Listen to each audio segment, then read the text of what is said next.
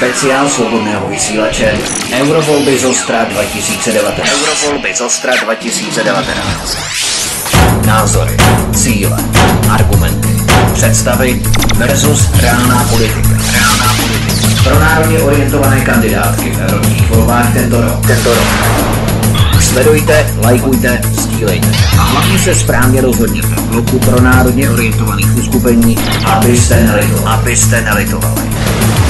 Ve speciálu na svobodném vysílači Eurovolby z Ostra 2019. 2019. Příjemný dobrý večer, vážení milí posluchači. Vítejte při poslechu série pořadu Eurovolby z Ostra 2019 na svobodném vysílači CS, u kterého vás zdraví Vítek. Někteří z nás se rozhodují podle programu politických stran a hnutí, jiní možná podle kampaní jednotlivých politiků, ale někteří třeba také podle diskuzí a rozhovorů v médiích. A právě těm z vás, kteří se chtějí rozhodnout podle otázek, jsme tu my, svobodný vysílač, s našimi pořady, ve kterých se nám představují zástupci kandidujících politických stran a hnutí. My projdeme a budeme procházet různými odvětvími a kapitoly, abychom zjistili, jaké jsou skutečné reálné priority, cíle a představy těchto kandidátů a co reálně chtějí jako europoslanci nabídnout a co prosadit. A můžeme vám také slíbit, že šetřit rozhodně nebudeme a proto vítejte při poslechu série pořadů Eurovolby z Ostra 2019 na svobodném vysílači CS. Dnešním hostem je předseda politicko-filozofického hnutí První republika Matouš Bulíř, který kandiduje také do Evropského parlamentu. Matouši, vítejte u nás. Já zdravím vás i vaše posluchače. Období první republiky trvalo od 28. října 2018 do 30. září 1938, kdy po zradě spojenců byla vydaná Německu bezmála třetina našeho nynějšího území. První republika patřila mezi pět nejvyspělejších zemí světa. Vaše hnutí První republika se bez pochyby inspiruje tímto obdobím, ale není to dnes jakési eh, kliše vykreslování zlatých časů První republiky růžovými pastelovými barvami s určitým nostalgickým patosem, eh, kdy jsme tady třeba u nás na svobodném vysílači točili dokumenty s pamětníky právě z první republiky, kteří se všichni svorně shodli na tom, eh, že byla výrazná chudoba během první republiky, klasických, eh, myslím, klasických dělnických profesí, bída, vysoká nezaměstnanost a tak dále, zejména ve 30. letech eh, minulého století. Nevybíráte si právě pouze to pozitivní pod nánosem jakési intelektuální roviny prosazování českých národních zájmů, což je ještě skvělé, přičemž ale zapomínáte právě na ty běžné lidi a jejich běžné životy? V žádném případě, protože tady zapomínáme na jeden důležitý fakt a tím je to, že ta chudoba, která tady jistě byla za první republiky, ale byla v celé Evropě, ne na celém světě. To je potřeba si uvědomit, protože přišla přesně ve 30. letech ekonomická krize díky pádu burze ve Spojených státech, tudíž to nebylo jenom doménou první republiky, takže v podstatě eh, upozorňovat na to, že u nás byla jakási bída, což logicky byla, ale stejná bída byla ve Francii, v Německu, Velké Británii, ve Spojených státech. Takže to není o tom, že bychom si vybírali jen ta pozitiva. Navíc eh, myslím si, že neexistuje segment, který by šel ukázat jako nekonfliktní nebo úžasný. Nemá žádný stát, žádný národ nemá takovou historii, kterou by mohl ukázat jako nekonfliktní. Vždycky najdeme věci dobré i špatné a samozřejmě pamětníci můžou mít zkušenosti dobré, můžou mít špatné, záleží na to, koho si člověk vybere k tomu, aby mu řekl, jaký měl názor na to období. Na vašich stránkách eh, v první větě uvádíte následující, cituji. Více než za hnutí politické se považujeme především za hnutí filozofické, kdy naší filozofií je bezbřehý český nacionalismus nazývaný kališnictví. Eh, zkuste to vysvětlit těm posluchačům, kteří hnutí první republika neznají. Na čem vlastně stavíte? Eh, mají tyto atributy kališnictví, řekněme, nějaké ukotvení i v dnešním moderním dynamickém přetechnizovaném světě? Samozřejmě, tohle se prolíná historií. My byť se jmenujeme První republika, tak to není přímo to, že by jsme jenom žili čistě z toho našeho nejslavnějšího republikového údobí, ale my stavíme naše hnutí v podstatě na několika věcech. Tím tou jednou věcí to je období husické, a to tím druhým údobím je období eh, československých legí, kde se tu právě formovala první republika právě v návaznosti na to tu první republiku. Co se týče eh, toho, že se považujeme spíše za filozofické hnutí, tak jde o to, že my se jako politici necítíme. Eh, tam jde o to, že politici nebo politika jako taková, to je věc, kdy lidem musíte vnutit nějakou svoji myšlenku nebo lidi přesvědčit o tom, že pro ně uděláte něco až v té chvíli, kdy vás zvolí. My jdeme přesně obráceně. My říkáme, my už jsme něco udělali, koukněte na to, co jsme udělali a na základě toho nás případně volte. Naším směrem je nacionalismus, nebo budeme-li to brát v té české verzi národovectví a my se za to nestydíme. My říkáme, že toto je naše země, tento malinký kout v Evropě je prostě náš a my jsme hrdí na to, že jsme Češi. My s tím nemáme problém, jako s tím má problém spousta lidí, eh, kteří prostě jsou Evropané především a bojí se vůbec v zahraničí říct, že jsou Češi, anglicky mluví pomalu už i doma. Eh, to zažíváme v podstatě, nebo měli bychom zažít takové jakési druhé národní obrození, kde jsme se v určitém údobí naší historie zbavili toho poněmčování. Zcela úspěšně jsme se v podstatě zbavili německého jazyka až někde, řekněme, po roce 45 s odsunem posledních Němců, kdy se poprvé v naší historii možná eh, na našem území mluvilo konečně česky, nebudeme počítat Slovensko, a najednou se dostáváme zpět do fáze, kdy najednou je normální, že všude jsou anglické nápisy, všichni se snaží do té češtiny nějakým způsobem propašovávat ty amerikanizmy a to je prostě strašné a to je, proti tomu je prostě potřeba bojovat, protože jsme Češi, my nechceme nic jiného, toto je naše země, tady ten malinký zelený kout v té Evropě, nic víc nechceme, my nechceme nikomu ubližovat, ale prostě respektujte nás, že my jsme Češi, jsme na to hrdí, ať je Němec hrdý na to, že je Němec, ať je Afričan hrdý na to, že je Afričan a prostě my jsme Češi a na tom my to stavíme. My nemáme s tím problém, a naopak. V rámci těch amerikanizmů a tak dále, to samozřejmě se dostaneme k těm vašim projektům, protože jsou taky bez, určitě zajímavé. Ale vy dále uvádíte na, na vaší stránce, jsme jediní nositelé nacionální filozofie v naší zemi, přičemž odkazujete na vaše dílo nacionalismus. Než si povíme, o čem toto dílo pojednává, proč jako české hnutí inklinujete k používání slov jako nacionalismus, nacionální a tak dále? Nebylo by lepší právě třeba vlastenectví nebo národe, národovectví, národovecké? Není to jaksi srozumitelnější, protože ten nacionalismus přece jenom evokuje takové výrazy jako nacismus, nacionalismus. Média to ráda zaměňují právě proto, aby tak, ten nacionalismus schodila. Jak si? Jasně. Uh, ten nacionalismus, takhle, uh, když navážeme na knihu Nacionalismus jako, jako víra, kterou jste zmínil, tak tam je to i popisováno. My uznáváme v podstatě češtinu, to je logické, tak to prostě v naší zemi má být a nemáme problém ani s latinou. Ono slovo nacionalismus není amerikanismus, není to germanismus, je to slovo převzaté z latiny, takže s tím jakoby není problém. A naopak se setkáváme s tím, že spousta lidí nezná slovo národovectví. To je prostě paradox, jelikož to je takový v podstatě archaismus a lidé úplně nejsou s tím stotožení. On je docela paradox, když píšete cokoliv na internetu a máte tam eh, nějaký program, který vám upravuje chyby, tak ve chvíli, kdy operujeme se slovem národovectví, eh, tak vám to vyhodnocuje automaticky jako chybu. To je pravda, no. To přesně tak, to je prostě, to je na tom vidět, že nikdo vůbec se tím slovem nezabývá. Z toho důvodu používáme jakoby slovo nacionalismus, ale není v tom eh, Jasně. nic jiného. Jasně. O čem vlastně pojednává tedy vaše dílo Nacionalismus jako víra, abychom tomu rozuměli jako, jak tvrdíte, stylu života, nikoli jen jako pojem s nejasným významem. Jasně. A on je docela problém to vysvětlit, jelikož opravdu to, ta kniha je komplexní. Já jsem se snažil opravdu, aby komplexní byla, aby to byl jakýsi návod k tomu, jak by měl, mělo to české národovectví nebo ten český nacionalismus, který já nazývám klišnictvím, vypadat. Jelikož dneska se přesně, jak se podotkl, z nacionalismu udělalo takové ošklivé slovo. Jo? Dneska si to přesně, jak říkáte, hlupáci to zamění s nacismem, protože je to jako hodinky, holinky, obojí se natahuje, není v tom přeci rozdíl, ale prostě je v tom zásadní rozdíl, jelikož, no, řekněme, může být nacionalismus italský, může být nacionalismus německý, český, slovenský, a ten vychází z těch dějin konkrétního státu. Proto je vždycky paradox, když někdo označí Čecha za fašistu nebo nacistu, jelikož z logiky věci Čech nemůže být fašistou nebo nacistou bez toho, aniž by byl kolaborant. Jelikož i konkrétně třeba nacismus neumožňuje to, aby Čech se vůbec nacistou mohl stát, což je paradox, jelikož prostě tam se uznává nějaká čistá rasa, Čech nemůže být nikdy nacistou.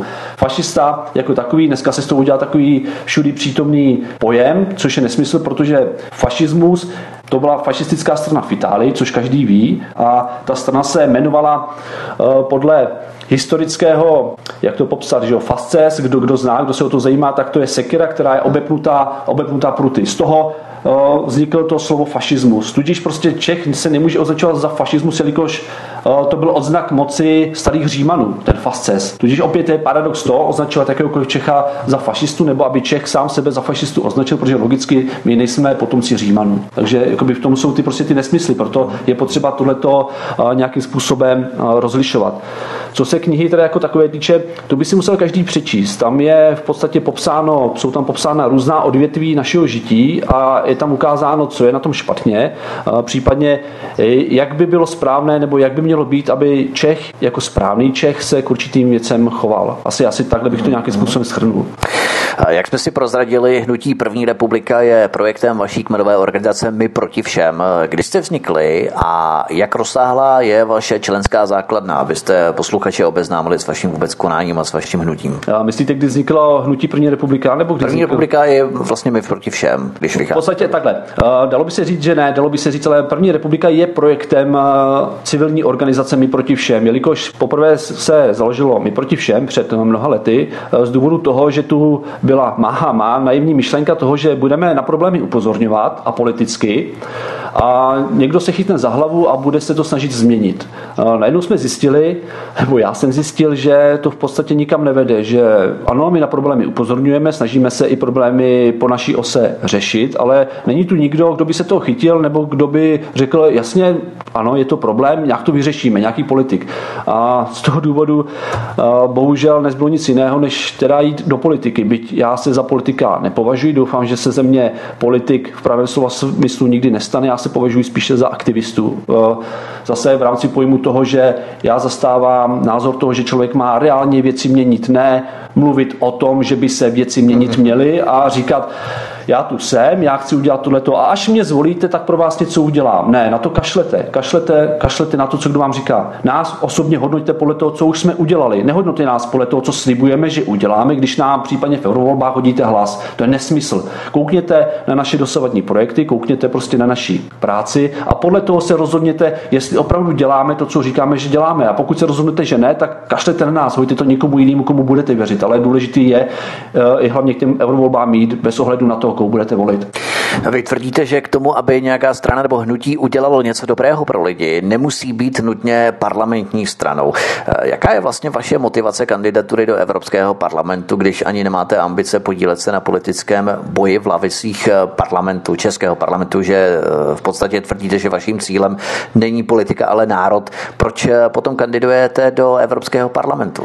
Tady bych jenom poupravil to, že my se nevyhýbáme národnímu parlamentu, tedy Českému parlamentu. Tam to je jediná možnost, jak právě věci můžete měnit, což je to, na co navazuji, jak jsem říkal, že jsme zjistili, že bohužel se tu nenajde nikdo, kdo by ty věci měnit chtěl, že pokud opravdu chcete něco změnit, tak nakonec zjistíte, že buď to, to uděláte vy nebo nikdo. Tudíž to byla ta motivace toho se nějakým způsobem účastnit i toho politického života. Co se týče Europarlamentu, tak to si každý může dohledat na našich stránkách, protože my říkáme to, co všichni tají. My tam jdeme čistě jen kvůli penězům. A penězům na projekty. My to tam i píšeme, že veškeré peníze, které získáme, jelikož vlastně málo kdo to ví, od 1% zisku hlasů vám náleží dotace a ne malá dotace a to jsou přesně takové ty malé detaily, o které vám ty malé politické strany nic neřeknou. Oni si ty peníze nějakým způsobem chtějí nechat, oni se tváří, že chtějí dělat reformy v Evropském parlamentu nebo že dokonce ho chtějí nějak rozložit zevnitř, což je jeden nesmysl vedle druhého, protože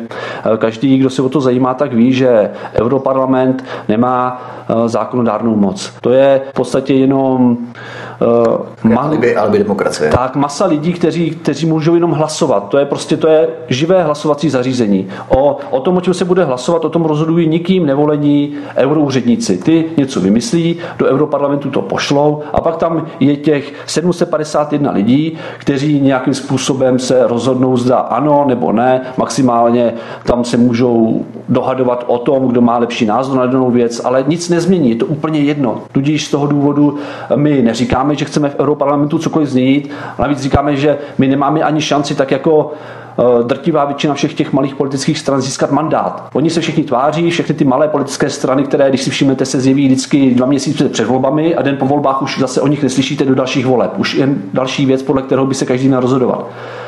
A my v podstatě je nebalamotíme, nebalamotíme lidi tím, že bychom říkali, a my to reformujeme, nebo my to rozložíme zevnitř. Ani jedno z toho není možné. Z Unie je jediná možnost, to je referendum v České republice. Jiná možnost, jak odejít z Unie tím, že byste v Unii byli, neexistuje. Proto my říkáme, my tam chceme, my chceme získat ty dotace, které se jinak rozdělí ty subjekty, které najednou chtějí Unii reformovat, anebo ty subjekty, které se vyloženě k Unii hlásí. A to si myslím, že je velká škoda, když tady můžeme ty peníze vzít. A jak říkám opět, ať se lidi kouknou na naše projekty, ať se kouknou, do čeho ty peníze my dáváme, naše peníze. V tuhle chvíli to jsou všechno naše peníze. My nemáme sponzory, my nemáme žádné dotace, všechny ty projekty, které se pohybují, byť se tu některých nezdá v tisících, ne desetitisících korunách, tak to platíme my ze svého. A tady je konečně možnost, že bychom mohli vzít peníze, řekněme, unijní a takhle je obratem vrátit tomu českému národu skrze projekty. To by bylo naprosto z našeho pohledu úžasné. Ale jak říkám, ať nás lidé volí, ať se na to kouknou a rozhodnou se podle toho, co máme za sebou. To jsou férové podmínky. Vy prostě s vašimi voliči uzavíráte nepsanou dohodu, kdy otevřeně na rovinu prohlašujete, že vaší prvořadou ambicí není ucházet se o křeslo europoslanců, ale dosáhnout alespoň 1% tak, abyste dosáhli na příspěvky pro uh, jednak tedy chod na hnutí první republika, ale hlavně na možnosti podporovat uh, některé reálné projekty v České republice. Ale než se k těm projektům dostaneme, proč myslíte, že jiné strany a hnutí s malým potenciálem relativně k tomuto jasnému postoji nenalézají odvahu? Je to, myslíte, pokrytectví, dílem pocit vlastní důležitosti nebo obava? A nemají co nabídnout. Oni nemůžou přijít s tím, že řeknou, že koukněte, co jsme udělali. Když si to vezmete a bude to znít možná trošku nadneseně, nebo že si člověk tady hrabe na vlastní písečku, ale my jsme opravdu jediné hnutí, které má v tuhle chvíli neparlamentní hnutí, které má za sebou reálné činy. Všechny ostatní malé strany a hnutí, když se na to kouknete, tak za sebou nemají vůbec nic, jenom sliby. Najdete tisíce, stovky slibů o tom, co udělají, když se někam dostanou a jak říkám, vždycky to skončí u toho, že se objeví dva měsíce před volbami někam, jedno jestli to je Senát, parlament, Europarlament, krajské volby, podle toho, jaký mají potenciál Snaží se lidi přesvědčit o tom, že pro ně něco udělají, když je zvolí, lidé tam nezvolí a ty, ti lidé zmizí. Protože proč se budeme snažit? Vy jste nás tam nedostali, my za to nemáme peníze, kašleme na vás. Tak to, to je bohužel realita. A spousta právě těch malých stran to v tuto chvíli, některé dokonce vytvořili koalice, to právě hrají jenom čistě na ty peníze. Jim o nic jiného nejde. Ale oni nemůžou říct, my chceme peníze, ale my za ně nic nenabízíme. To nemůžou říct, proto oni se tváří, že, ty, že tu Unii chtějí reformovat, anebo jak říká říkám, že ji chtějí zničit zevnitř. Říkám, komické. Já osobně bych se rád s někým takovým potkal. Mě ani tak nezajímají ty zastánci Unie, jelikož tam ta argumentace je vždy jasná. Já bych se rád potkal s někým, kdo tvrdí právě to, že chce tu Unii reformovat, a nebo že ji chce zničit zevnitř. A s takovým člověkem mě by zajímalo opravdu si s takovýmto člověkem vyměnit názory, jelikož si myslím, že argumentačně takový člověk to nemůže ustát. Tak někdy můžeme udělat třeba nějaký živý pořad eh, právě v rámci této argumentace, ale nevím, co stihneme ještě do Evropské unie. Ale eh, jaké projekty jste realizovali? Realizovali dosud, nebo jakým jste alespoň pomohli logisticky nebo i finančně, které reálně ovlivnily některé věci v lokálních oblastech České republiky, protože jak uvádíte, některé vaše projekty zbuzují jisté kontroverze. Tak eh, jaké projekty to jsou, kdybyste měl představit nějaké nejstíženější projekty, které prezentujete třeba i na vašem webu? Jasně, jasně. Já bych hlavně ty projekty rozdělil v podstatě do dvou větví, na aktivistické a řekněme budovatelské. Ty aktivistické to jsou projekty, kterým, kterými chceme vyburcovat eh, lidi k nějakému prozření, řekněme. Je to Eh, nějaké téma, které nějakým způsobem zapadne, tak je potřeba na to upozornit v tom eh, reálném fyzickém světě, protože lidi rádi operují v tom virtuálním a myslí si, že virtuálně lze něco změnit. Nelze. Všechno, pokud chceme věci měnit k dobrému, musíme měnit venku. Proto ty projekty eh, děláme právě takto fyzicky. A jak říkám, to jsou ty aktivistické, kdy chceme vyburcovat, řekněme, třeba média, aby na něco upozornili a ty lidé si zamysleli, řekli, no jo, vlastně takhle to může být. Vy třeba náš projekt, kdy jsme měnili značky značky nebo ukazatele vedoucí do Německa, kde jsme na to přidávali arabské nápisy Německo. No, to je projekt starý, když vrcholila imigrační krize. Tímto projektem jsme chtěli právě poukázat na to, že dneska se to můžeme svým způsobem zasmát, ale za pár let to může být realita. A jak to vidíme v Německu dnes. už to realita je, bohužel. Tak, přesně tak. Ty arabské tak. nápisy už začínají být celkem normální. Jak říkáte přesně Teplice, tam všechny krámy, nebo ne, nechci to paušalizovat, je hodně krámů a jakékoliv nabídky jsou v arabštině angličtině. Opravdu jo. Přesně tak. Tam už se ti lidé tomu tak přizpůsobují, že kapitalismus je prostě nade vše a tudíž já chci něco prodat a už je mi jedno komu. A když máme velkou arabskou menšinu tam, no tak budeme prodávat Arabům. A když Němcům, tak Němcům, Rusům, je nám to úplně jedno. To jsou ty aktivistické projekty a dejme tomu ty budovatelské v uvozovkách, to jsou projekty typu, kde pomáháme, řekněme, lidem, zvířatům a podobně. Což jsou projekty v podstatě nejvíc úžasné, protože tím reálně opravdu někomu změníte život. Co, což málo kdo pochopí, dokud to neskusí. Ono opravdu, když uh, měli jsme tam třeba projekt, kde jsme jedné holčině uh, zaplatili rehabilitace a to víte, že i kdyby jsme už neudělali nic jiného, opravdu nic jiného, tak pro tu holku to něco znamenalo. To je prostě to, co nikdo nechápe. To jsou peníze, které někdo vezme a koupí si za to billboard, nebo za to vytiskne 20 tisíc letáků, které stejně skončí v koši. My radši ty peníze vezmeme, kašleme na kampaň a zaplatili jsme prostě holce rehabilitace. A jak říkám, i když dneska skončíme, ta holka to je věc, která jí nějakým způsobem aspoň trošičku zlepšila život, reálně zlepšila život.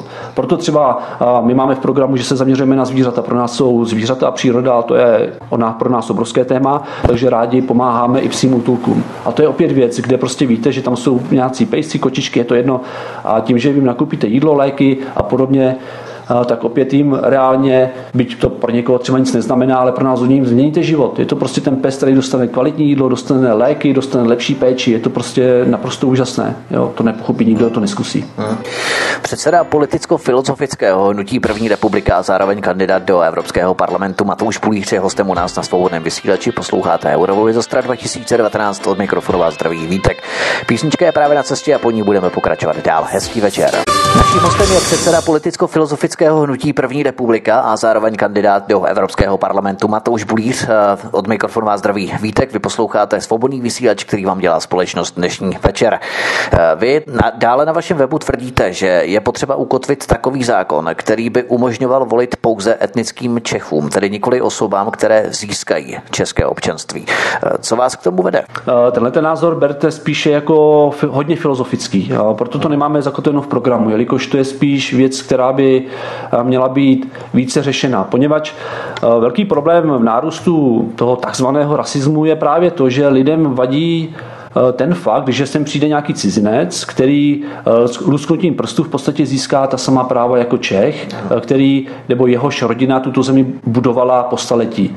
Eh, má rodina třeba eh, figurovala i v československých legích a mě osobně, když to takto vezmu, uráží to, že by sem přišel nějaký cizinec, eh, který s touto zemí nemá nic společného. Jeho rodina tuto zemi nebudovala, jeho rodina za tuto zemi neumírala a on díky tomu, že tu máme nějaký zákon a díky dvěma, třema razítkům úředníka získá status Čecha a tento člověk se okamžitě stává mě rovnoceným. A to je prostě jakoby špatně. Pokud bychom tu měli segment toho, že bychom jasně definovali, že tu máme Čechy a pak řekněme eh, české občany, tak by v tom přestal být problém z toho důvodu, že každý by věděl, že ten cizinec, který by tu byl, není problém. Nikdo by se nemusel bát, že ten člověk je tady navždy zakotven, ten člověk by tu klidně mohl pracovat. Proč by ne? Jako když to by nám to bude přinášet peníze ekonomicky jako by státu, není problém. Pokud to bude slušný člověk, ať tu klidně je. Ale obávám se toho, aby se tu nestalo to, co už naše uh, historie zažila, zase konkrétně za první republiky, kdy tu volby vyhrála sudeto německá strana. To je prostě ten problém s tím, když se tu najednou objeví mnoho cizinců, kteří najdou spojení v rámci nějakého politického subjektu. A to se může stát, ono se to nezdá, ale tím... se skupí jako 19. května 1935 v podstatě. Přesně tak, přesně tak. A najednou zjistíme, že eh, české strany se rozhádají, protože my se neseskupíme do jednoho etnického hnutí, my budeme volit názorově. Pro nás ty strany jsou všechny české a my potom už volíme názor. Ale pak tu budou ti cizinci, kteří se rozhodnou, že eh, vlastně tu nemají zastání deseti stran, bude tu třeba jedna, dvě strany a oni si vyberou tu silnější, která samozřejmě samozřejmě bude hrát na tu etnickou notu. Tak to vždycky je. Můžeme se tvářit, že už to nikdy nepřijde, ale je to tak, bylo to tak a bude to tak. A já se strašně obávám toho, že opravdu se zase dostaneme do fáze, kdy jsme si už úspěšně zbavili 3 eh, milionů Němců a jednoho dne se probudíme a zjistíme, že tady jsou 3 miliony eh,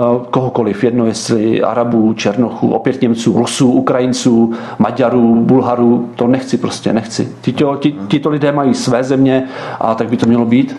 Není Evropská unie sama podobným multikulturním kosmopolitním Eintopem, když tu řešíme tedy ty turecké Němce, eh, prostě etnicky nedefinovatelným superstátem, ve kterém byste se v případě úspěchu také rozpustili a stali se jeho součástí?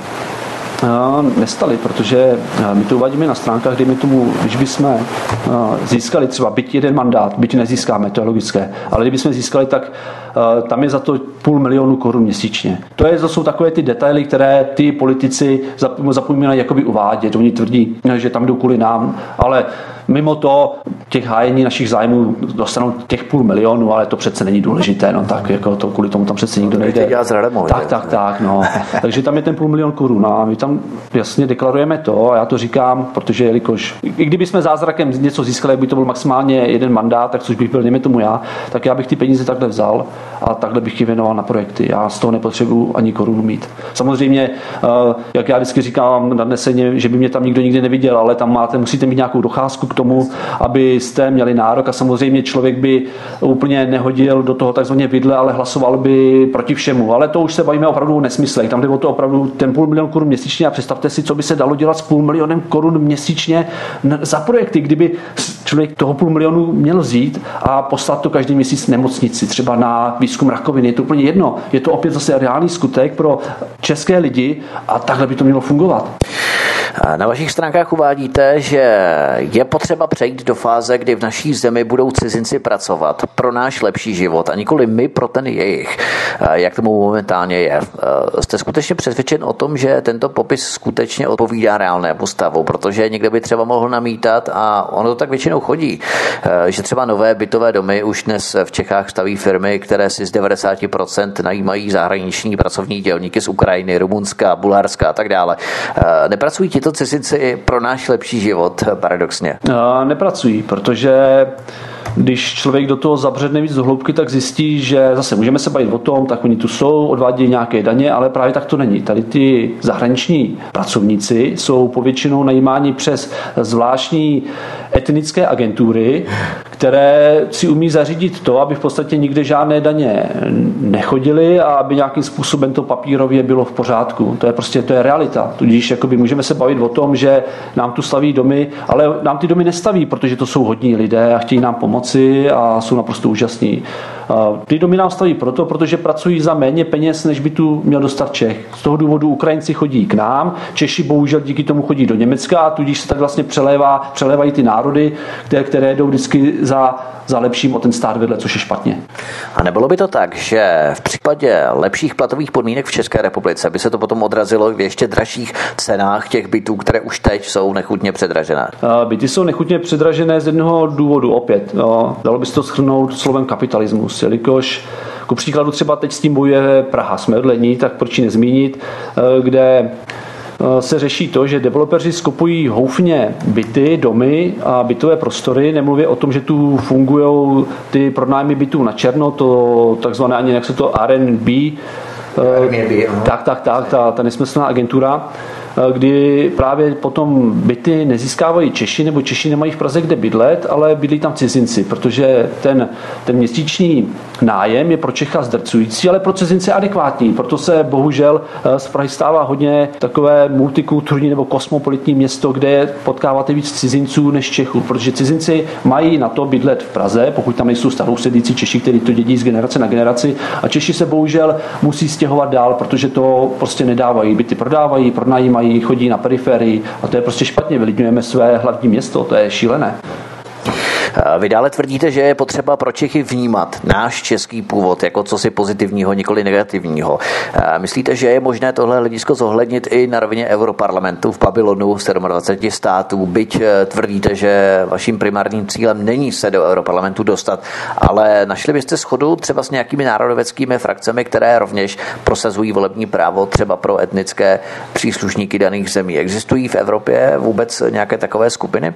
A zase já osobně na tady té vlně strašně jde SPD. Já to v určité fázi vnímám jako pokrytectví, protože oni ono v důsledku se můžeme tvářit, jak eh, my bojujeme za náš národ, Francie za svůj národ, dejme tomu Le Pen eh, a další, ale to je nesmysl, protože v důsledku, pokud chcete hájit opravdu zájmy svého národa, tak přijde nějaký bod, jedno, jedno jaký, jedno kdy přijde, ale přijde, když se v něčem rozejdete, protože náš zájem nemusí být zájmem Francie, zájem Francie nemusí být zájmem Velké Británie a takhle bychom se mohli točit. Tudíž jako době reálně to nemůže fungovat. A to v podstatě rozporuje v samotnou podstatu Evropské unie. Teď taky proto Evropská unie nefunguje. Evropská... A vy chcete kandidovat? Z jediného důvodu. Musím říct, že my jsme do ní kandidovat nechtěli právě přesně z toho důvodu, že to nemá smysl. Lidé se mě ptali, lidé furt tak mají pocit, že tím, že se o politiku zajímám, tak ji mám radit a ptali se mě, koho mají v eurovolbách volit. A já jsem jim říkal, no nikoho, protože Jasně. chodit tam nemá smysl, protože tam nikdo nemá moc co vyřešit, nebo ne moc, nic tam nemá kdo co vyřešit. Říkám, na to vám nemůžu říct, koho máte volit, protože všechno je špatně. Než nám potom došlo právě to, že v podstatě se můžeme na tom svést a můžeme to zlo využít v něco dobrého, což jsou ty finance, které by tu mohly být a ty by se mohly právě obrátit vůči tomu českému národu. Všechny ostatní strany si ty peníze rozdrobí, všechny, nebo i ty malé strany, které získají, ty peníze někam zmizí. Já sleduji malé strany a vím, že tam je nějaký subjekt, nechci ho jmenovat, který už získal nejednou nějakou dotaci a mě zaráží, že na tom subjektu to není vidět. Nevidíte, že by měli lepší propagaci, nevidíte, že by měli lepší propagaci na Facebooku, kdekoliv jinde, nemají ani špičkové webové stránky, spíše podprůměrné, ale kde jsou ty peníze, potom se ptám. A to je přesně o tom. Potom ty ty, proto o tom ty lidé nehovoří, protože oni ty peníze získají, lidé netuší, opravdu lidé zvětšiny netuší, že to, za, za to jsou dotace. Tudíž se nikdo neptá, co jste udělali s těmi penězi, kam se poděli. Ti lidé dostanou, dostanou ty peníze, zmizí zase, dejme tomu na dva roky, na tři, podle toho říkám, kdy přijdu nějaké volby, ty peníze něco s nimi udělají, nech, nechci se radši domnívat co, a pak se zase objeví a říkají volte nás a doufají, že zase překročí nějakou tu hranici, získají své peníze a zase bude klid. To je prostě špatně tohleto. My jsme se to bavili právě o europoslancích, kteří nemohou nic dosáhnout právě protože mají pouze tu moc nějakým způsobem filtrovat ty zákony, které přichází z Evropské komise, protože tu exekutivní moc drží právě Evropská komise na rozdíl od europoslanců, kteří nemají zákonodárnou iniciativu. Bavili jsme se s některými hosty a ti mi říkali, že ano, sice je to tak, europoslanci reálně nemohou nic dokázat, ale mají tu moc zákony v rámci těch zákonů, které jim posílá Evropská komise, ta exekutiva, tak mají šanci a moc, pokud se na něčem dohodnou, tak ty zákony buď zrušit, anebo aby neprošly, to znamená odmítnout, anebo nějakým způsobem docela podstatně poupravit. Takže není to vlastně tak, že ti europoslanci přece jenom mají nějakou tu váhu něco změnit, pokud je jich dostatečné množství. A to je zase, to je utopie. Je to hezké, že by to takhle mohlo fungovat, ale nemůže to fungovat v multikulturním Evropském parlamentu. Uvědomme si, že Evropský parlament má 751 členů. Naše země má 21 členů. Pro příklad Německo má 96 členů, takže na tom už sami vidíme, že v podstatě, když bychom to vzali v globálu, tak jenom samotné Německo vůči nám prohlasuje naprosto cokoliv. Západní svět tak nějak hlasuje vždycky pospolu, takže k Německu se přidává Francie. A teď mi neberte úplně za slovo, nejsem si úplně jist, jestli kdyby se dala dohromady celá Vyšegrádská čtyřka, tak možná nemáme na to porazit eh, jednotně hlasující Německo a Francii. Takže v podstatě tam jakoby není co ovlivnit. Asi můžeme si říkat, že se k tomu někdo může vyjádřit, ale opravdu v těch 751 hlasech to nemá, nemáte šanci. Můžete si eh, něco říkat, bude to fajn, že si to natočíte, pak to můžete eh, používat jako reklamu pro své hnutí nebo stranu a říkat, vidíte to, já jsem tady za nás bojoval, ale reálně to nemá dopad, nikoho to nezajímá. Europoslanci si eh, vždy prosadí, co budou chtít, nebo ta většina západní, protože musí, můžeme zase, můžeme si říkat, že teď budou eurovolby, a že se tam dostane větší segment euroskeptiků, což se dostane, ale nevěřím tomu a podle mě tomu nevěří vůbec nikdo, že by mohli přečíslit eh, ty lidi, kteří v Evropskou unii věří. A tudíž jsme opět tam, kde jsme byli. Je úplně jedno, jestli se tam dostane o 40 poslanců, kteří v unii nevěří víc, protože stejně tam bude furt většina eh, těch řekněme, eurohujerů, kteří vždy budou hlasovat pro dobro velkoevropské říše, když to řeknu tak neseně. Tak eh, pojďme se podívat na euro. Já myslím, že to je poměrně zbytečná otázka, ale protože to máte ve vašich programových bodech, tak se na to zeptám. ČSSD navrhuje, aby Česko co nejdříve vykročilo k přijetí eura. Země by podle sociálních demokratů měla po volbách vstoupit do mechanismu směných kurzů, který je předstupněm pro zavedení jednotné evropské měny. Tak uh, asi nesouhlasíte s přijetím eura, že? No, euro je nesmysl. Euro je nesmysl z jednoho prostého důvodu, protože dokud máme českou korunu, tak on si to málo kdo uvědomuje, uh, tak my furt můžeme získávat eh, navrh vůči Unii díky kurzu. My, když se nám bude ekonomicky dařit, eh, tak budeme korunu posilovat, když opět do toho nezasáhne Česká národní banka, aby naši korunu srazila na kolena. A my můžeme získávat lepší životní úroveň. V tu chvíli, kdy my na euro přejdeme, tak se nám tu přepočítá kurz a už s tím do konce života nehneme. Takže už s tím neuděláme nic, prostě tady tady Češi budou brát 300 euro, za tu samou práci Němec bude brát 3000 euro a jestli si někdo myslí, že někdo přijde a řekne, sakra, tady něco špatně, tak já vám 2700 přidám, a protože, aby to bylo v pořádku, no to se nestane. To se nestane. A uvědomme si to, že dejme tomu, pokud by Česká národní banka nezasahovala eh, do vývoje kurzu, jak tomu bylo tuším minulý rok, nebo ona to dělá další dobu, možná to dělá i teď, eh, tak podle těch nejvíc pesimistických uh, předpokladů bychom v tuto chvíli byli na nějakých 18 korunách uh, za euro. Viděl jsem i takové ty optimistické, že jsme se mohli dostat i na 13, ale klidně operujeme s těma 18 korunama, což je naprosto uh, úžasné. Zase, někdo vám bude tvrdit, že mít eh, silnou korunu je špatně, je to ekonomicky špatně, že je nejlepší mít tak stovku za euro, protože to je pro nás ekonomicky výhodné. Je to nesmysl, protože s touto logikou potom nechápu, jak mohlo fungovat, dejme tomu Německo, když mělo ještě marky, protože přece s touto logikou se Německo mělo snažit, aby platilo 50 marek za jednu korunu. A, a nebylo to v obráceně, aby my jsme platili 18 korun za jednu marku. Takže silná koruna je v pořádku, ale zase, opět, kapitalismus, máme tu uh, určité subjekty, které potřebují, aby ta koruna byla oslabe, oslabená, protože oni obchodují v zahraničí eh, v eurech a oni vlastně tím převodem na tu českou měnu udělají druhý obchod, protože mezi tím se změní kurz nebo euro podrží a potom ho rozmění až tu chvíli, kdy koruna nějakým způsobem se pohne a oni vlastně dostanou více peněz. To je prostě o co očtu běží. Tudíž eh, Česká národní banka kvůli, řekněme, teď si myslím číslo, kvůli 2% lidí poškozuje 98%, protože pro obyčejného člověka je samozřejmě silná koruna v pořádku, protože budeme mít silnou eh, korunu, tím pádem levnou elektroniku. Určitě to pamatujete, je to pár let naspátek, kdy vůči koruně strašně oslabil dolar a to byl velký boom, kdy si pamatuju, kdy elektronika opravdu vycházela úplně za nic. To každý kupoval všechno ve velkém, spousta krámů si na tom založila živnost, protože se nejenom vyplatilo kupovat věci z Ameriky, protože dolar byl vůči koruně tak slabý, že pro nás obyčejné lidi to byl, to byl ráj prostě. A to samý by se mohlo stát, ale jak říkám, jsou tu určité subjekty, které prostě nepotřebují silnou korunu. Vy ve vašem programu akcentujete navýšení právní ochrany zvířat a ochrany životního prostředí. Myslíte, že se u nás nedělá dost pro ochranu životního prostředí? Co je podle vás eh, dobré zlepšit eh, v tomto odvětví? Uh, co se týče životního prostředí, tak řekněme, tam bychom mohli řešit spoustu věcí, ale to v tuhle chvíli nechme stranou, protože teď to řeší různí aktivisté a bohužel lidi Já se díky té... trochu těmi aktivisty. Ono se to díky jakoby tady těm eh, zvláštním lidem stává, v podstatě se to lidem zajíká. Když člověk pozoruje reakce na Facebooku, tak lidi díky tady těm dětem, které něco chtějí jenom křičet, oni o tom v podstatě moc nevědí, ale lidi k tomu začínají být jakoby v podstatě negativní. Co se týče zvířat, eh, tak to si myslím, že zvířata se snad nikomu neomrzí a nám prostě vadí to, že tady v této republice my to se snažíme bedlivě sledovat a tady padají podmíněné tresty za brutální týrání zvířat. Tady si lidé musí uvědomit, že to jsou zvířata, která, když se budeme třeba bavit o psech, nebo to je jedno, oni cítí bolest, cítí strach, mají emoce.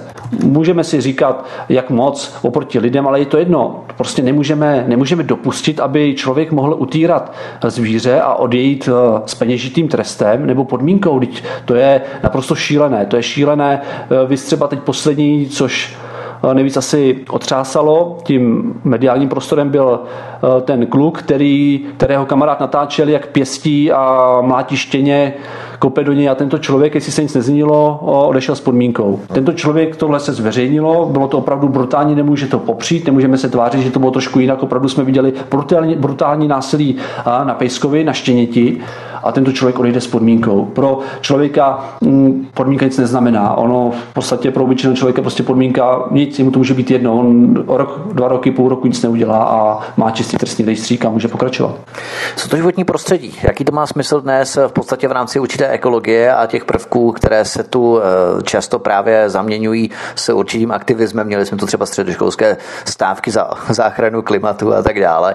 Eh, myslíte, že takovéto věci mají nějaký smysl? Aby si třeba jenom byť jenom třeba mladí lidé uvědomili, že je potřeba s tímto něco dělat, i když eh, se tím zaštiťují jaksi organizace, které mají ve svých prioritách finanční zisky nebo finanční profit z těchto aktivit. A smysl to má, ale tady je problém ten, že dnešní studenti si nějak víc zvykli na to křičet. Bych bylo, bylo by fajn, kdyby se místo toho, že se někde sejdou, nakreslí si transparenty a budou tvrdit, že mají nějaký názor, kdyby radši vyrazili a něco reálně změnili. Můžou, můžou něco uklidit, můžou, no já nevím, zaměřit se prostě na cokoliv. Jsou to opravdu tisíce různých věcí, co mohou udělat. Můžou čistit lesy, mohou eh, čistit eh, koryta řek, když to přeženu, když můžou prostě cokoliv, ale oni nechtějí nic dělat. Oni chtějí jenom říct, eh, je něco špatně, vy to změňte. A to je prostě to je špatně. Ku příkladu, když bychom se zaměřili na to, co třeba má smysl, tak teď třeba Unie strašně řeší neustále emise u aut.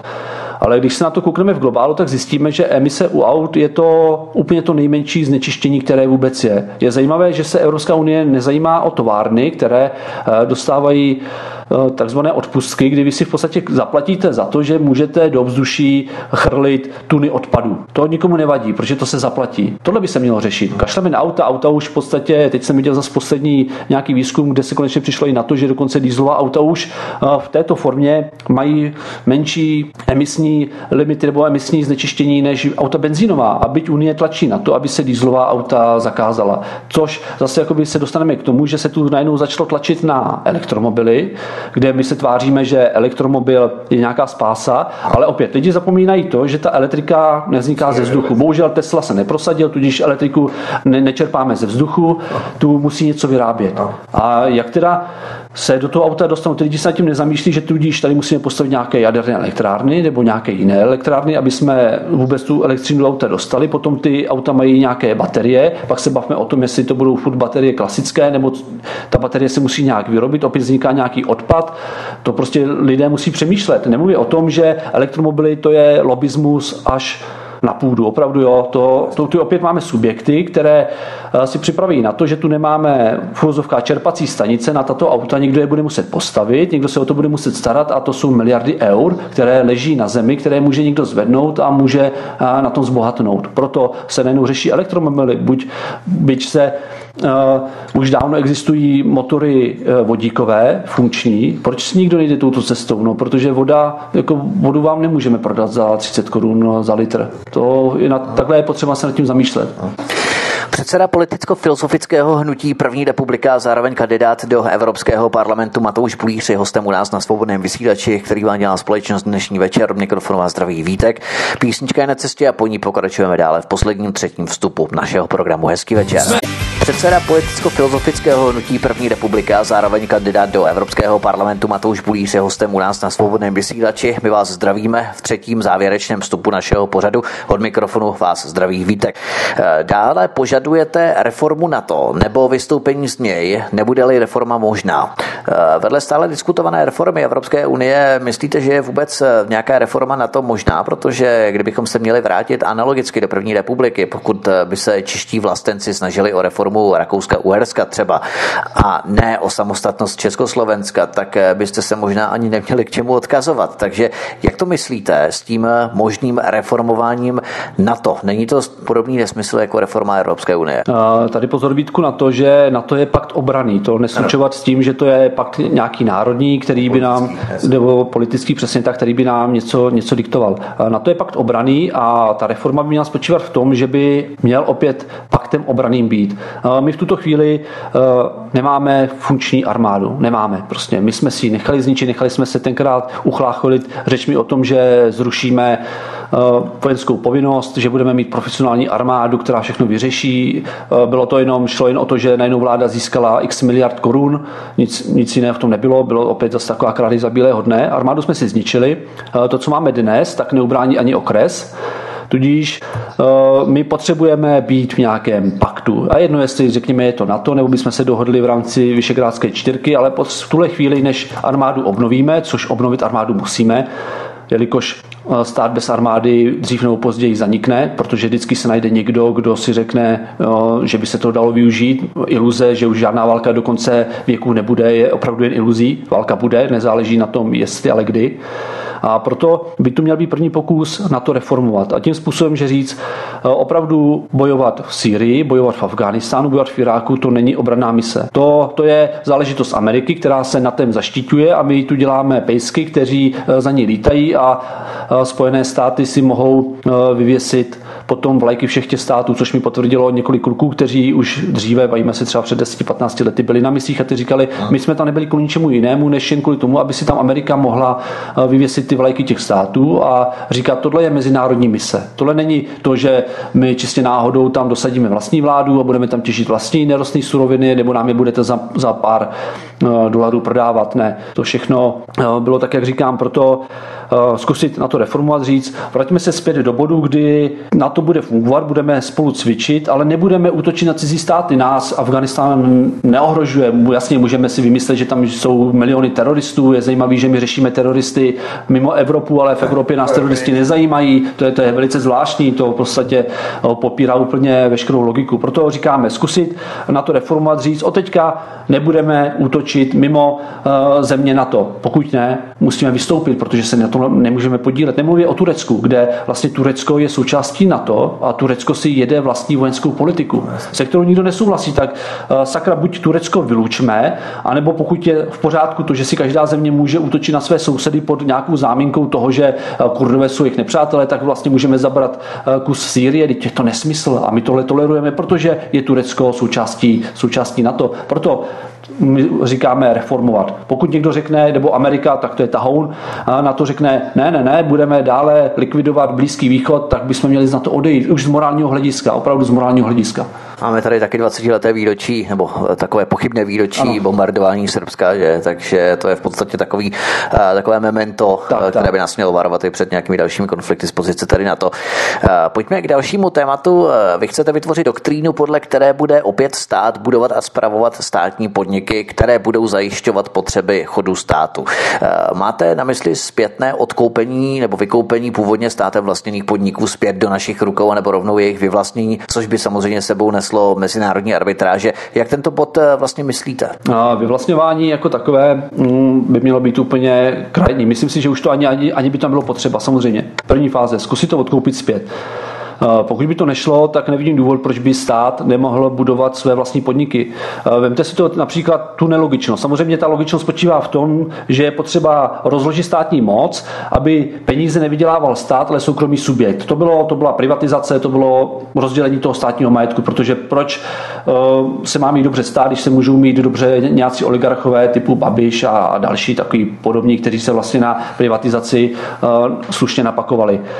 Jde o to, že ku příkladu proč tu máme několik zdravotních pojišťoven. V podstatě zdravotní pojišťovna to je pro lidi. To je věc, která tu je prospěšná pro lidi. A proč tu máme, já nevím, 4-5 zdravotních pojišťoven? Ať stát si udělá monopol na zdravotní pojišťovnu, protože to je tu od toho, aby proplácela, proplácela lidem uh, léčbu. A pak tu vidíme, co se děje třeba ve VZP nebo kdykoliv jinde, kdy tu jsou lidé, kteří mají možnost léčby, která by jim zachránila život, ale pojišťovna řekne, no my vám to nedáme, protože na to nemáte nárok. Překladu je to drahé. Protože protože ano, oni na to nemají peníze, protože ty peníze končí v tom soukromém sektoru. To je prostě, ty peníze, těch peněz by bylo miliardy nadbytek, pomalu stát by na to mohl vydělávat. Ale samozřejmě, pokud máte soukromou pojišťovnu, tak to neděláte, protože chcete pomáhat nějakým Čechům, ale vy chcete vydělat. Vy chcete a nechcete vydělat 40 tisíc korun měsíčně, no vy vyděláte miliardy. A to se právě bavíme o těch miliardách, desítkách miliardách výdělků, které potom neputují do uh, pomoci českým lidem, ale odchází, dejme tomu někam na západ, do těch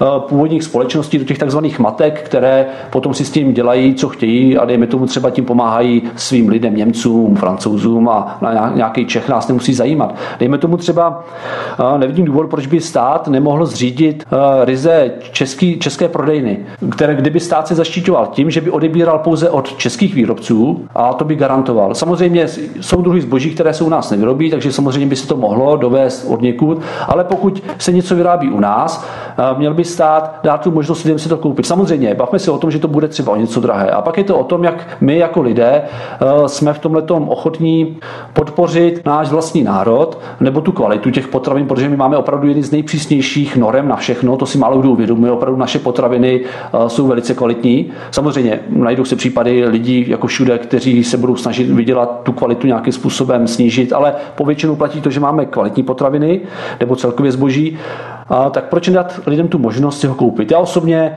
byť nejsem žádný milionář, jsem naprosto obyčejný člověk, tak kdybych věděl, že koupím něco od nás a bude to o 5 korun dražší, tak to koupím. Ku příkladu eh, se snažím, když kupuju zeleninu, teď naposledy třeba česnek, tak já se tím vždycky probírám a hledám, aby ten česnek byl, dejme tomu České republiky. Je to taková hloupost, jasně, člověk si řekne, tak co tím asi člověk vytrhne, když si koupí česnek za 30 korun z České republiky, ale je to takové to principiální. Nedělám to uh, nějak prvoplánově, ale už to mám jakoby v sobě. Snažím se prostě podporovat uh, to naše české zemědělství. A proto říkám, že když by stát touto formou šel, byť třeba i bank, proč není, uh, já jsem říct Česká národní banka, Česká národní banka je, ale kdyby stát udělal uh, státní banku, která by, dejme tomu, poskytovala půjčky třeba rodinám za 0% úrok.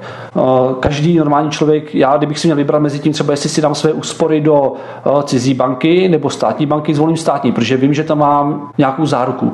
U těch mezinárodních bank víme to sami, tady tolik zkrachovalo, lidi už peníze nedostali, protože zákona mají nárok na to, aby byla vyplacena jenom část, tak já bych si rád uložil peníze do státní banky. Ta banka by mohla poskytovat hypotéky, mohla by, říkám, poskytovat úvěry a to všechno řekněme na podporu rodin, eh, kde by jsme se mohli bavit o 0% úroku nebo jenom, dejme tomu, úroku, který by eh, pokryl nějakou inflaci, takže úplně, hmm. úplně minimální. A to všechno by šlo, ale to nikdo nechce, protože opět tu jsou lobistické skupiny, které nepotřebují, aby stát byl silný a aby stát pomáhal lidem. Oni potřebují, aby to vlastnili oni jako soukromníci a oni z toho měli ty miliony. Zubé ty globalistické teze, kdy v podstatě globální politika je právě stavěná na tom, aby státy byly slabé a v podstatě tak. ten diktát určovaly vlastně ty mezinárodní korporace. Přesně tak, je. přesně tak. A to je jakoby realita, že opravdu zákony tady dneska diktují uh, lobistické skupiny a ne naši poslanci. To je smutné. Hmm, hmm. Eh, vy požadujete změnu v ústavě v té míře, aby jasně obsahovala i definici českého národa, která tam dnes není. Eh, co by se tím zlepšilo? A nemůžeme koukat na věci takové to klasické, jak taková ta hláška, ji opravdu jakoby v úzkách miluji, takže nesnáším. Eh, chleba levnější nebude. Jako, co tím změníte? Chleba levnější nebude, ale nemůžeme dělat věci jen proto, že nám to přinese nějaký hmatatelný zisk. Chleba ještě navíc, je. Tak, ano, přesně. nemůžeme prostě dělat věci, které nám přinesou nějaký materiální nebo hmatatelný zisk. To je nesmysl. Tohle je věc, kterou si nikdo neuvědomuje, ale my opravdu my nemáme ústavou definován český národ. Ono v podstatě, když to vezmeme po právní stránce, český národ neexistuje. A není to věc, že bychom chtěli něco, co jinde nemají. Je normální v těch super skvělých státech od nás na západ, že oni svůj národ v ústavách definován mají. My ho nemáme. Ono třeba na Slovensku mají jazykový zákon, takzvaný jazykový zákon, právě kdy tam jsou ohrožováni právě ještě stále Maďary, kteří, nebo se kterými se nevypořádali, tak jako my právě s Němci po druhé světové válce. To znamená, že ten jazykový zákon je tam na místě. Myslíte, že tady i jazykový zákon by byl na místě v České republice třeba? Uh, ono je smutné, když se kouknete třeba na českou televizi. Česká televize jako taková, bavíme se opravdu o, tom, o té české televizi, uh, by měla být nositelem české kultury. Ale ono se tak neděje. Vemte si, že tam mají třeba pořad, který se jmenuje Newsroom. Česká televize má pořad, který se jmenuje Newsroom. To je něco uh, tak šíleného a lidi si to neuvědomují, že česká televize používá amerikanizmy nebo anglikanizmy k pojmenování svých pořadů. Nemluvím o tom, že by česká televize měla být i nositelem toho spisovného jazyka, protože kde dnes se mají, dejme tomu, nebo kde mají lidé odposlouchat tu spisovnou češtinu. Ve školách to není, protože učitelé to už bylo za mě moc spisovnou češtinu neudržují, tak minimálně aspoň ta česká televize by měla být nositelem té kultury v tomto ohledu. My jsme se to bavili právě o tom, co by se zlepšilo nebo co by se změnilo definicí českého národa nebo češství v rámci ústavy České republiky. Já jsem se spíš eh, chtěl zamyslet nad tím nebo narazit na to, eh, zda by nebylo lepší podrobit revokaci článku 10 ústavy České republiky, protože tady je třeba uvedeno, že v případě, že by český právní řád určitému ustanovení mezinárodní úmluvy odporoval, to znamená, že bychom nesouhlasili s nějakým diktátem eh, v rámci takzvané nadřazené smlouvy, mezinárodní smlouvy nebo smlouvy mezinárodního charakteru, tak eh, podle právě toho článku 10 Ústavy České republiky, tak eh, stejně činit nemůžeme a jeho implementace musí být ve finále Českem odsouhlasená. To znamená, že my se nemůžeme jakkoliv bránit v rámci implementací do české legislativy jakýchkoliv mezinárodních dohod, protože podle toho článku 10 Ústavy České republiky my ho prostě musíme přijmout. Jo.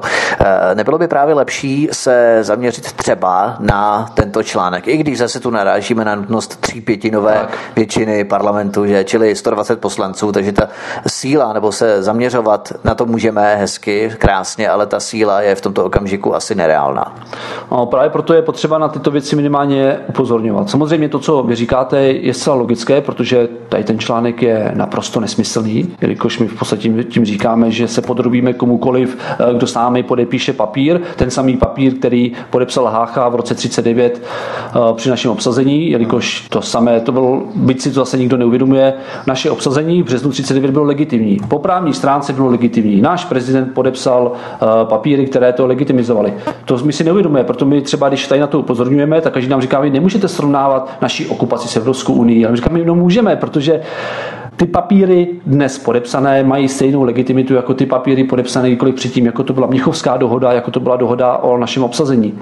Je, proto, proto je potřeba proti těm věcem bojovat. Jasně, mohli bychom to akcentovat, ten, tady ten Eh, zákon, který vy jste zmínil, ale v podstatě, když bychom se zaměřili v tom našem výpisu na všechno, co je špatně, eh, tak by, dejme tomu, náš program měl 6,5 tisíce bodů a každý normální člověk by skončil asi u prvních čtyřech. No, Takže my jdeme spíš po tady té rovině. Proto je zase důležité pochopit tu naší filozofii v rámci, dejme tomu, té knihy, aby člověk pochopil, že z logiky věci, pokud vy to, to řeknete a člověk chápe eh, tu naší národní filozofii, tak vám dojde, že samozřejmě je logické, že tady toho článku se prostě zbavit musíme. Je neakceptovatelné, aby tu byla možnost toho, že nám nějaký subjekt bude něco nařizovat. Vy třeba to, že eh, v parlamentu se schvaluje, tuším, že 57% unijních zákonů ze všech, což je naprosto strašné. Hmm, je to komunitární právo. Eh, další otázku, kterou jsme tu do jisté míry už řešili v souvislosti s cizími zahraničními dělníky, totiž je, vy byste chtěli zakázat eh, finanční pobídky ze strany českého státu pro zahraniční podnikatelské subjekty. My se tu můžeme bavit o nefér podnikání v rámci daňových prázdnin, na dumpingových mzdách, právě nižších mzdách, než právě eh, by požadovali čeští pracující lidé, eh, nehrazení zdravotního pojištění cizincům, pracovní agentury a tak dále. Ale navzdory tomu všemu, eh, kdybyste chtěl zaměstnat potom tu masu českých dělníků, kteří i za těchto často vykořistujících podmínek, i když prostě ty podmínky nejsou tak slavné, tak mají díky těmto fabrikám se zahraničními vlastníky aspoň nějakou práci. No, to je paradoxní se bavit o tom ve chvíli, kdy máme vůbec nejnižší možnou zaměstnanost, tuším, že je vůbec v Evropě. Jo, v tuhle chvíli, kdyby se něco takového stalo, tak uh, lidi se okamžitě uplatní. Nemluví o tom, že... Ale myslíte právě, že by ta zaměstnanost stoupla tím, že by odešli vlastně to uh, vlastníci těch fabrik a různých továren? Neodešli, neodešli. Uh, odešel by možná někdo, ale opět to je takové to strašení, že jo, to je takové to, nemůžete odcházet z Unie, protože všichni odejdou, všichni se na vás vykašlou, nikdo neodejde, nikdo se na nás nevykašle. Samozřejmě říkám, někdo ano, někdo takový opravdu, kdo tady staví firmu typu, že a dělá to tak spousta subjektů, že právě dostanou pozemky korunu za metr, dostanou, eh, jak přesně jste řekli, nějaké daňové prázdniny, ještě jim stát přispěje na zaměstnání ve chvíli, kdy třeba po pěti letech tady ty pobídky eh, vyprchají, oni odchází. Oni prostě z nás dostanou to, co mohou a jdou dál. Případně si udělají nějakou novou dohodu, kde stát řekne, neodcházejte, my vám to zase nějak uděláme. Tu chvíli opět se bavíme o tom, že ty státy tady vydělávají miliardy korun, které nezůstávají tady a odcházejí do zahraničí. A nemluvě o tom, že dneska všechny ty firmy zaměstnávají ty velké, tady ty opravdu ty halové firmy, zaměstnávají, když já si klidně řeknu, že možná třeba ze 60% cizince opravdu cizince, Slováky, Poláky, Rumuny, cokoliv, Ukrajince. Takže to ani se nebavíme o tom, že by přišli o práci Češi. Tady by prostě jenom se spousta cizinců zvedla a odešla by domů a pak tady zůstalo pár Čechů, kteří by se mohli uplatnit, kdyby tomu někde jinde. Ale jak říkám, nemyslím si, že by odsaď někdo nějak zásadně odcházel. V rámci podpory zaměstnanosti, myslím dlouhodobé zaměstnanosti, jak chcete třeba zajistit, aby Evropská unie s otevřenou náručí nevítala právě ty investory, kteří si sami z Evropy vytvářejí jakousi montážní dílnu, eh, ze které potom odcházejí mimo ten starý kontinent. Tak eh, jak udržet eh, v Evropě to, co v ní vybudujeme, aby toto zůstalo v rámci dlouhodobé zaměstnanosti a zajistilo nám dlouhodobou prosperitu a zaměstnanost právě v Evropě. Hovoří se o tom dlouhodobě. Jsou dnes třeba nějaké výsledky? Myslíte, že s tím někdo něco reálně dělá? Evropa, Evropa tohle absolutně neřeší. Teď to jsme dávali, nedávno jsme dávali infografiku, eh, kde bylo vidět, eh, jak které země v Evropské unii lobují eh, za své, za své nějaké cíle.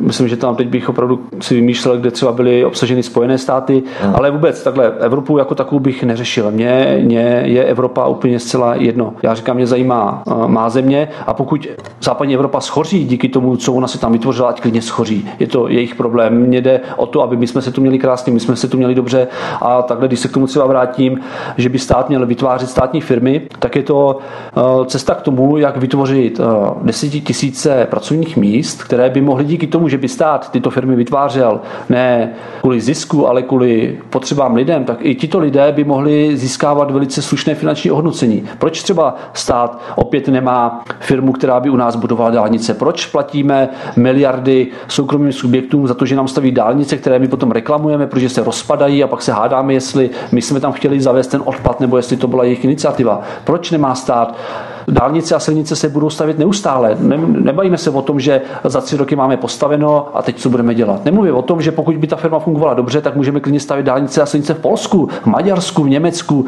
pokud budeme konkurenceschopní. Jakoby. A ty dělníci, kteří třeba dnes uh, plácnu si vydělávají třeba 15 tisíc korun měsíčně, tak stát by jim klidně mohl platit 25 tisíc korun měsíčně za tu nejnižší možnou pozici, protože my to neděláme pro výdělek. My to děláme proto, aby se čeští lidé měli dobře a zároveň jsme si tady mohli něco vybudovat za čistě za náklady. To všechno je možné, ale jenom k tomu musí být ta vůle a ta vůle tu není. Dostáváme se ke konci našeho pořadu. Mám tady posledních pár otázek na vás, možná jednu, dvě poslední otázky, uvidíme podle časové dispozice. Eh, chtěl bych se vás zeptat, eh, kdybychom měli schrnout, protože my jsme to tu částečně zmiňovali i v rámci během našeho povídání dnes, ale kdybychom to měli schrnout a nějakým způsobem stručně charakterizovat, eh, když byste měl lidem, kteří vás neznají, jako hnutí, politicko-filozofické hnutí První republika, vysvětlit, proč mají volit právě vás, co byste jim řekl? Řekl bych jim jedno. Kašlete, kašlete na to, co, co vám slibujeme. Nevolte nás podle toho, co slibujeme, že uděláme, když nás zvolíte. Jak jsem říkal, koukněte na naše stránky, koukněte na projekty a Volte nás na základě toho, co už jsme udělali. To je jediné, co jakoby k tomuhle můžu říct, protože mohl bych tady říkat teze o tom, co všechno jasně. uděláme, změníme, všechno dokážeme eh, a lidi budou říkat, jo, jasně, to, to, to je přesně ono, ale bohužel i lidé samotní fungují tak, že lidé ochotně věří tomu, co si přejí. Lidé v podstatě chtějí, aby je politici balamutili, aby jim lhali, protože je to takové líbezné. Já jo, jasně, to by bylo fajn. Už se nezamýšlí nad tím, že ten subjekt toho nikdy nedokáže, že to prostě nedá dohromady, anebo že už třeba ve vládě byl a to, co tenkrát řekl, že udělá, neudělal. A nebo že to samé, co hlásá vlastně teď, tak zkoušeli už předtím mnozí jiní a ti to také nedokázali v podstatě. Přesně tak, přesně tak. A proto my říkáme, volte nás na základě toho, co jsme udělali. Protože to, co teď děláme, to je jenom, eh, řekněme, setina procenta toho, co jsme schopni udělat, když k tomu budeme mít prostředky. A proto i k tomu vyzýváme na našich stránkách. Přidávejte se k nám. Eh, my nechceme, abyste nám hodili hlas a to je vše. Minimálně nás sledujte. Když nám ten hlas dáte, bedlivě nás sledujte sledujte. Pokud porušíme cokoliv z toho, co slibujeme, vykašlete se na nás, napište všude, kde můžete, že jsme ti největší idioti, které jste kdy měli možnost poznat. A v úplně nejlepším případě přidejte se do našeho hnutí. My potřebujeme aktivní lidi. My nemáme aktivní lidi. Lidi chtějí, lidi rádi mluví o tom, co by změnili, ale když řeknete, tak pojď, změníme to. A tak slyšíte tisíc výmluv o tom, proč to změnit nechtějí. To je špatně. Když bychom měli rozlišit mezi takzvanými virtuálními, vašimi virtuálními příznivci a mezi reálnými příznivci, kteří opravdu se zvednou a jdou něco aktivně dělat ven. Eh, kolik je těch vašich virtuálních, řekněme, příznivců a kolik je těch příznivců, kteří opravdu se k vám přidávají aktivně na těch eh, projektech se podílejí, participují? A to je takové americké, amerikanizované slovo participují, takové podílejí. Ne, jasně, chápu. v pohodě. Tohle, tohle je tragédie. Když to člověk vezme po té virtuální stránce, tak by jsme se pomalu mohli plácat po zádech jak Tomio Okamura a vykřikovat, kolik máme označení na stránce, že, že se to lidem líbí, kolik lidí nás sleduje a podobně, ale to je prostě to je číslo, které reálně o ničem nevypovídá. Eh, co se týče těch lidí, kteří skutečně přidají ruku k dílu, tak to je, jakoby, to je tragédie. Hmm. Ono se opravdu bavíme o desítkách lidí. A co jsem se díval, těch projektů máte docela dost na stránce, zase na druhou stranu. Jo? Takže to nesvědčí o tom, že těch lidí je vyloženě málo. No, ono, když si vezmu, tak na třeba drtivé většině projektů jsem se podílel já, jakož, jak říkám, já jsem aktivista, mě to baví. A ono v podstatě, jak říkám, z monode s málem udělat hodně, když ti lidé opravdu opravdu ty věci měnit chtějí a nechtějí o změnách jenom mluvit. Proto my jsme schopni právě těch projektů realizovat tolik, ale představte si to, kdyby nás, dejme tomu, nebylo v průměru několik desítek, ale bylo nás několik stovek, tak bychom mohli dělat tři, čtyři projekty každý týden. To bylo naprosto úžasné. To bylo naprosto úžasné. Proto by bylo fajn pokud lidé chtějí věci měnit a tím se i na vás, na české lidi obracím, přidejte se k nám, pojďte, pojďte si vyzkoušet měnit věci skutečně, že si na ně šáhnete. Přestaňte jenom mluvit na Facebooku o tom, co byste změnit chtěli. Pojďte a pojďte to s náma změnit. Já nejsem o nic lepší než jste vy. Já jsem vy vteřinu poté, co se rozhodnete, že chcete věci měnit. Nejsem nějak výjimečný. Tak, to nám je sympatické, to znamená nekecat a makat, nekecat a opravdu něco dělat a jenom potom pořád eh, jak si nežvanit a netlachat a neřečnit, eh, tak uvidíme, eh, zda si lidé z toho něco opravdu vezmou a zda vám dají svůj hlas. Každopádně vám budeme držet palce. Naším hostem dnes na svobodném vysílači byl